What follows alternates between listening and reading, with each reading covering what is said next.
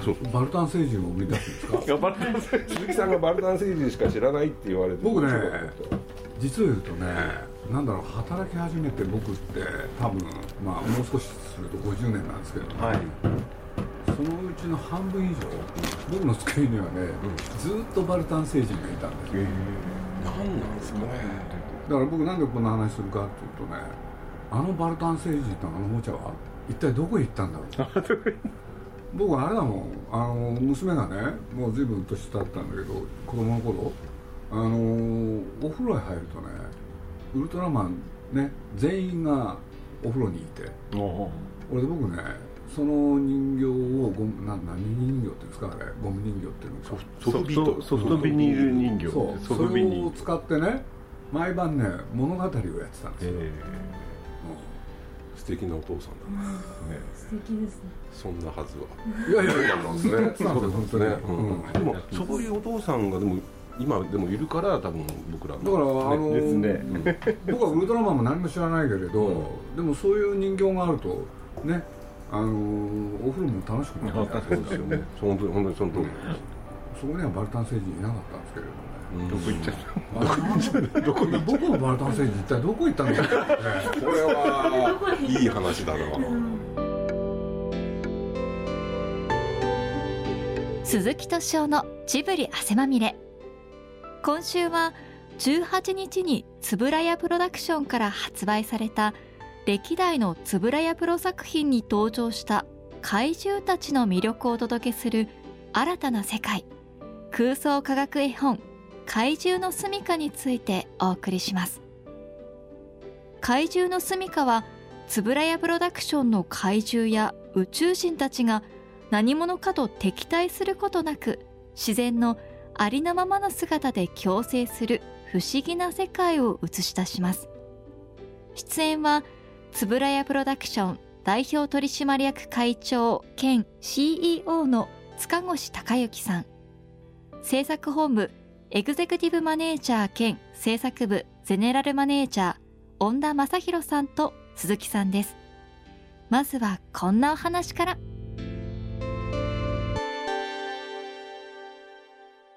僕まあ商商売柄ね。実を言うとキャラクターってパッと見るでしょ。これで押し出しの強いキャラクターかそうじゃないか、でよくねそれ見分けをしちゃうけれど、数あるその怪獣の中であの円谷さんがやった怪獣の中で、あれはもうダントツのいいやつですよね。確かにね。だからデザインがいいんですよあれ、いいですね。あれだってねまあ内輪の話しちゃうとこれ宮崎駿が聞いてないことを願うんですけれどあのトトロってあるじゃないですか、はい。はい。あれね実はその映画化までに10年以上かかったんですよね、でどういうことかって言ったらあのトトロのキャラクター見ていいって言った人は誰もいない。つまりねキャラクターとして強いかって言ったらそうじゃなかった。うんそしたらなんで人気出たかって言ったら映画作ってからなんですよね、そしたら突然？うん。ねえ。だからまあ 人気が出るんですけれどだからトトロの場合もねこういうことがあったんですよ。要するに、まあ、トトロを作ってるじゃないですか。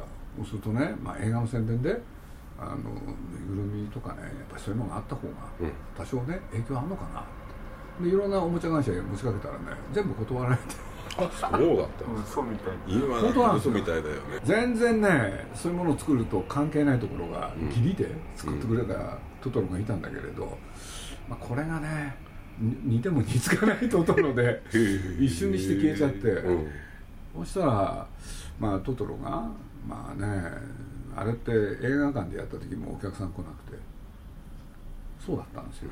ところがテレビで火がついたんですよね。でちょうどその頃まああるね会社の人がぬいぐるみを作らせてくれと。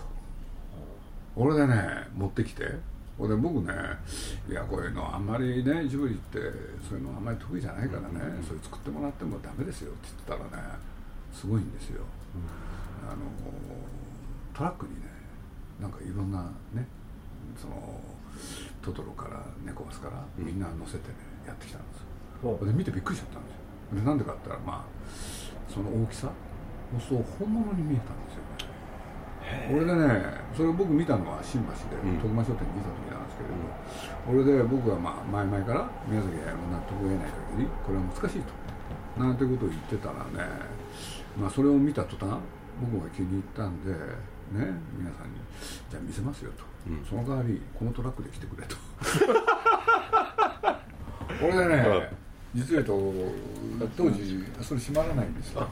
吉祥寺にあったジブリにね、もう会議室にね猫バスとトトロを置いて 俺でねあのーねそこの方も来て俺で今のねあのあれですよ宮崎駿にねちょっと皆さんねちょっとす申し訳ないけどちょっと見てくれないですか、うんうん。これでもう大体ねもうグッズの話になると嫌がってたからところがね入ったじゃないですか、うん。部屋入った瞬間ですよね、うん。何これ。う んそう。ほん本当によくできてたサンアローさんですよ、うんうん。あ佐野さんね。うん。これでねもう皆さんもねもう死ぬことなしなしですよ、うん。いいと。これは出来がいいからって、これで、まあ、実は、もうぬいぐるみが売れて、ん。おかげさまで ジブリはね、トトロのおかげで成り立ってるような会社ですよね、ね。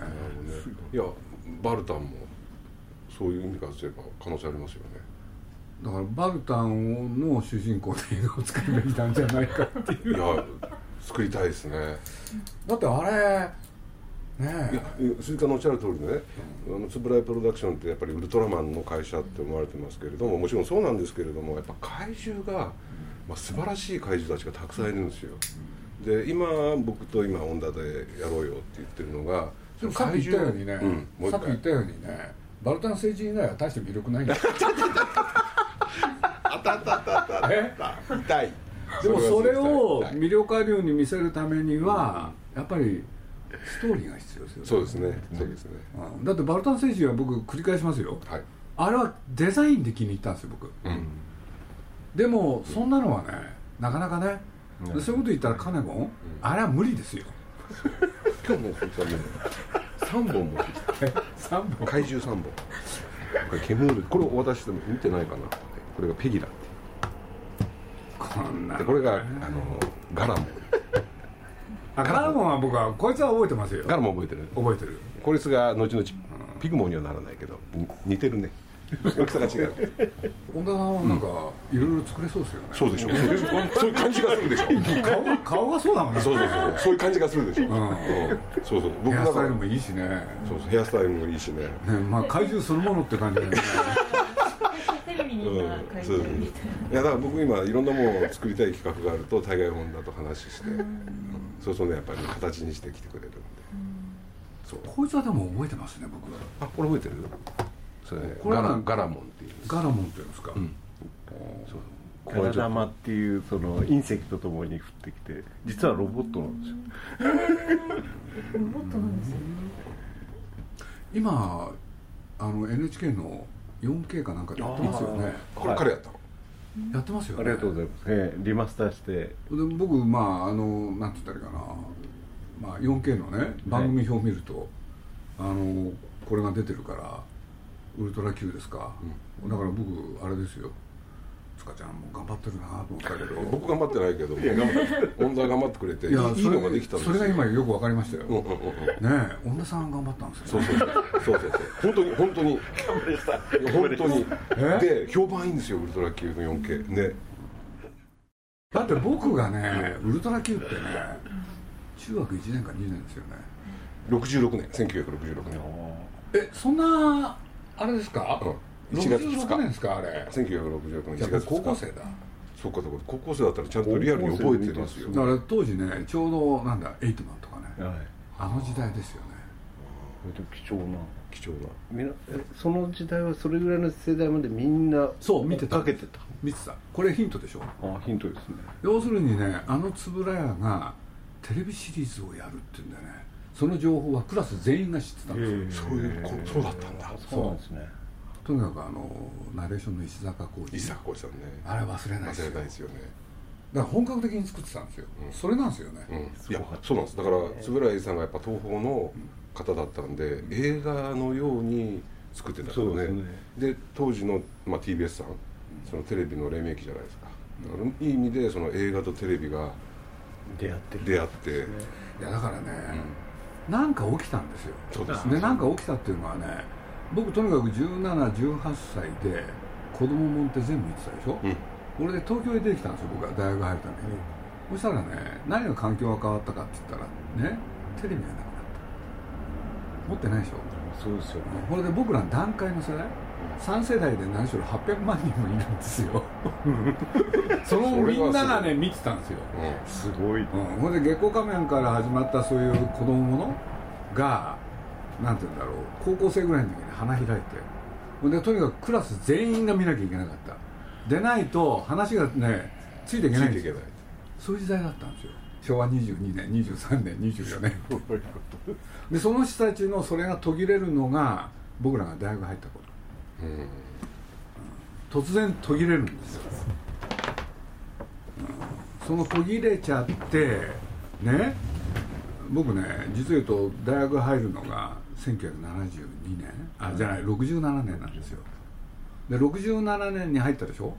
で僕ねアニメージュっていうねアニメーションの情報誌作ったのが1978年つまり東京へ出てきて11年目なんですうんうんこれでまあ尾形っていう人がいてね、あのアニメーションの雑誌作ろうって。これで敏夫君頼むよっつって。でなんでなんでそうなのっつったらねうちの息子がファンなんでっていうね。もう動機はこれだけなんだ動機はこれだけだったんですけれどね。まあ作ることになったじゃないですか。これで僕びっくりしたんですよ。これなんでびっくりしたか。ね。あの自分その尾形っていう人がねなんかファンのなんだそういうものが好きな女子高生とね、あのか連絡があって俺でとにかく本作る時に彼女たちに意見聞いた方がいいって、高校3年生の女の子3人呼んでそれで話聞いたんですよ。一番最初にびっくりしたこと。今、ね、私たちはアニメが大好き、ね、だけれど。特撮も好き、だけど、これは学校の中では話せない。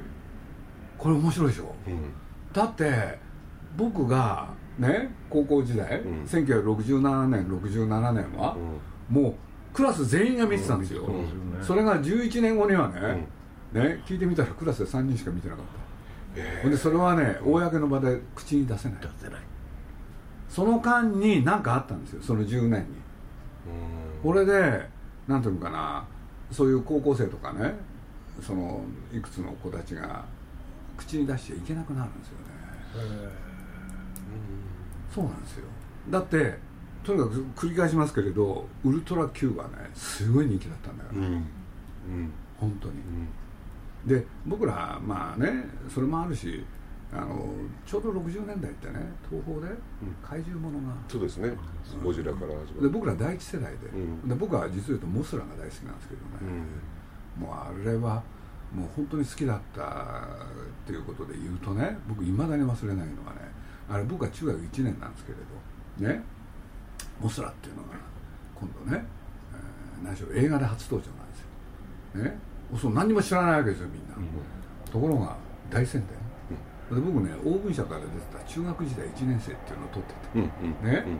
付録にねノベライズの文庫がついたんですよ。あそう。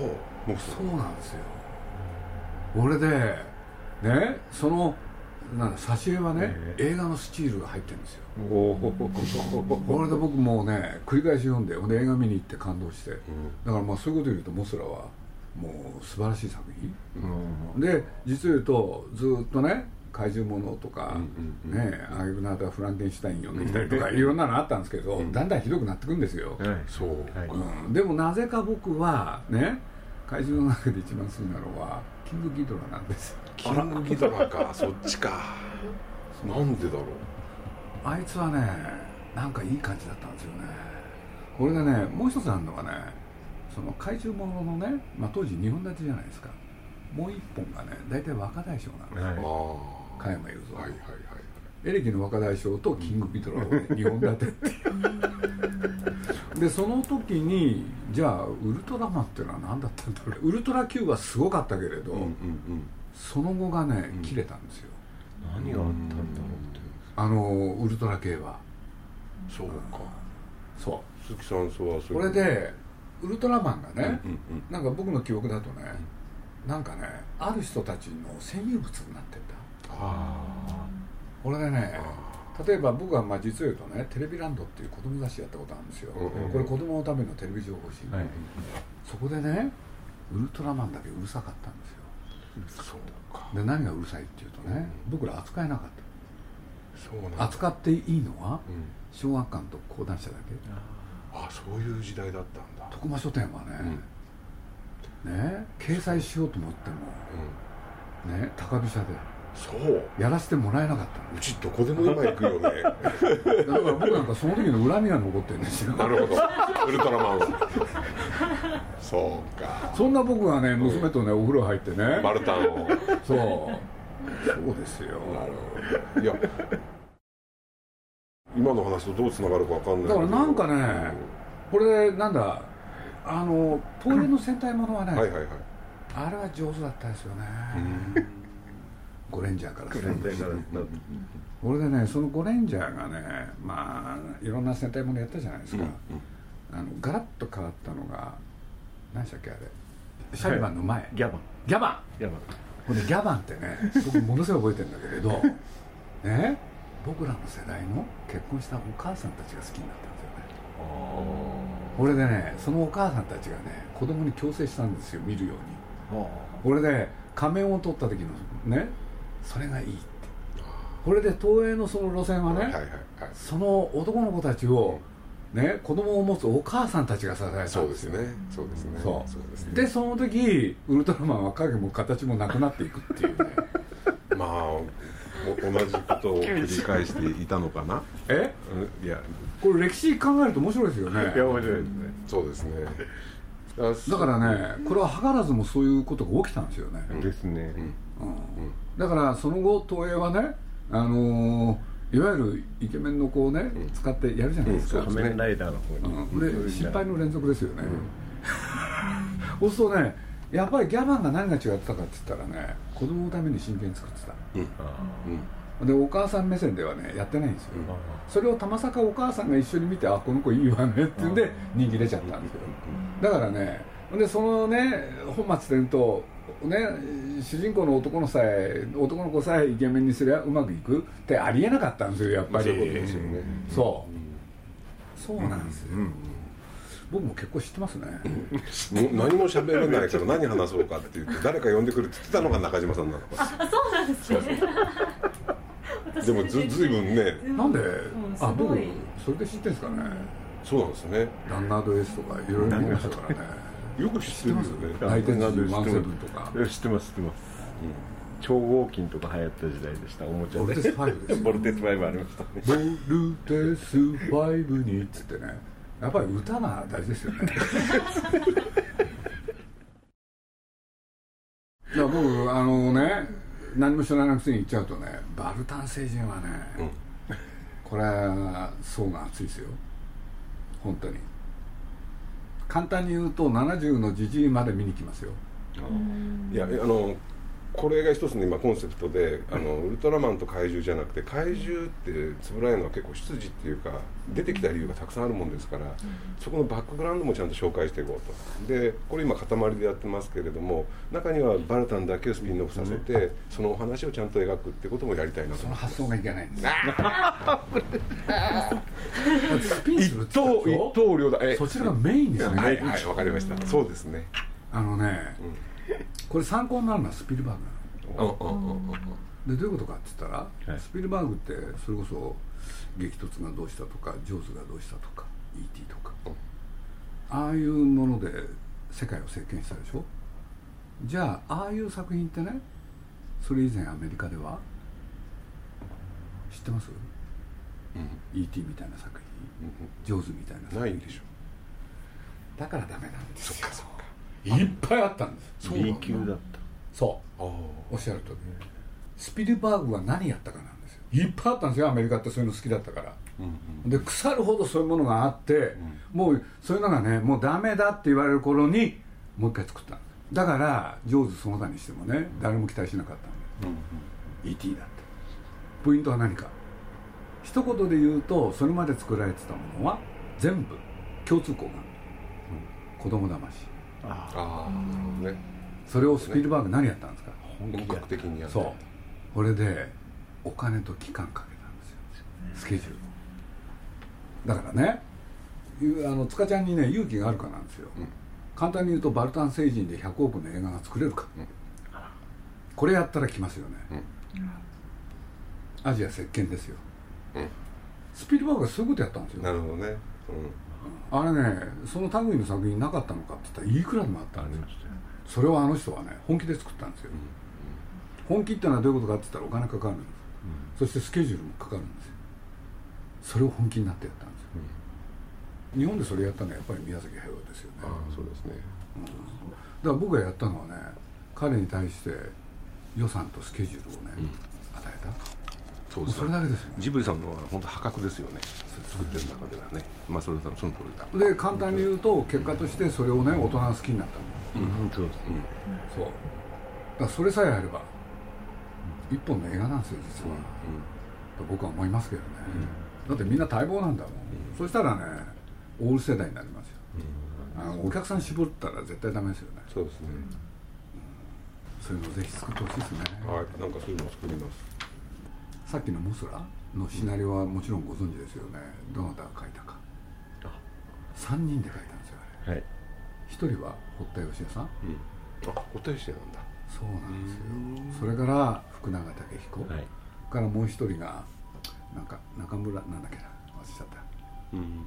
そうするとね当時のあの純文学の書き手たちなんですよ、これであれ順番に書いたんですよ。うん3分の1まず書くでしょ、うん。さあどうなるっていうところで次の人に渡す渡すわけです。ああこれで出来上がったシナリオをうん。あれ映画にしたんですよね、うん。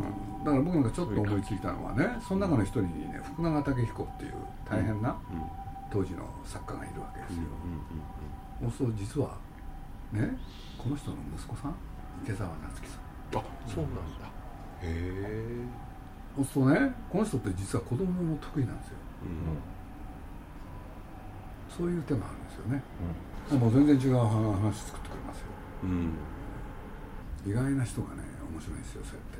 うんなるほどね。新しい展開で。だからプロデューサー主導でやるか作家主導でやるかだから、うんうんうん。そうですね。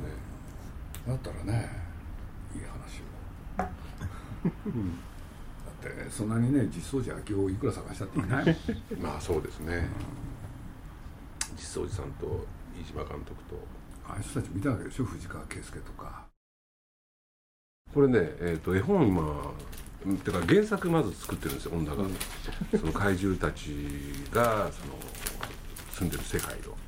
でここにはそのウルトラとか円谷が作ってきた怪獣たちがいて。怪獣たちだけの世界みたいなところを舞台にしていて人間の子供がそこにさまよい込んでしまう、ちょっと次元の違うところに怪獣たちはいるんですけどその次元と次元がつながっちゃってでそこに着せずしてこうさまよい込んじゃう子供の目線で、えーいろんな怪獣たちの出会いを皆さんの心の中にあるそのバルタンであるとかなんでかわからないですけど記憶の中に残ってるような何かみたいなものは割とこう大事にしようと思っていて。でそういう意味で言うと、まあ、そういう部分のプロデュースとしての何かこう紐付け部分っていうのは新しいそのねウルトラマンっていうのがどういうことかっていうのもそのどこまでやっていくかっていうのを考えてるっていうのもあるんですよね。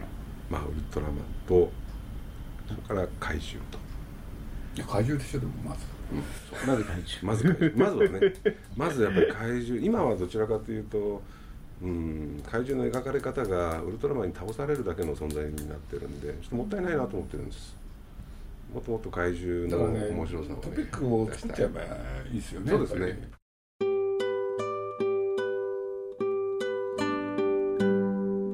怪獣の住処のお話いかがだったでしょうか？今回この番組をお聞きの方へつぶらやプロダクションより空想科学絵本怪獣の住処を10名様にプレゼントいたします。プレゼントをご希望の方は番組ホームページのメッセージリクエスト欄に住所氏名年齢と番組の感想を添えてお送りください。締め切りは9月29日までです。来週もお楽しみに。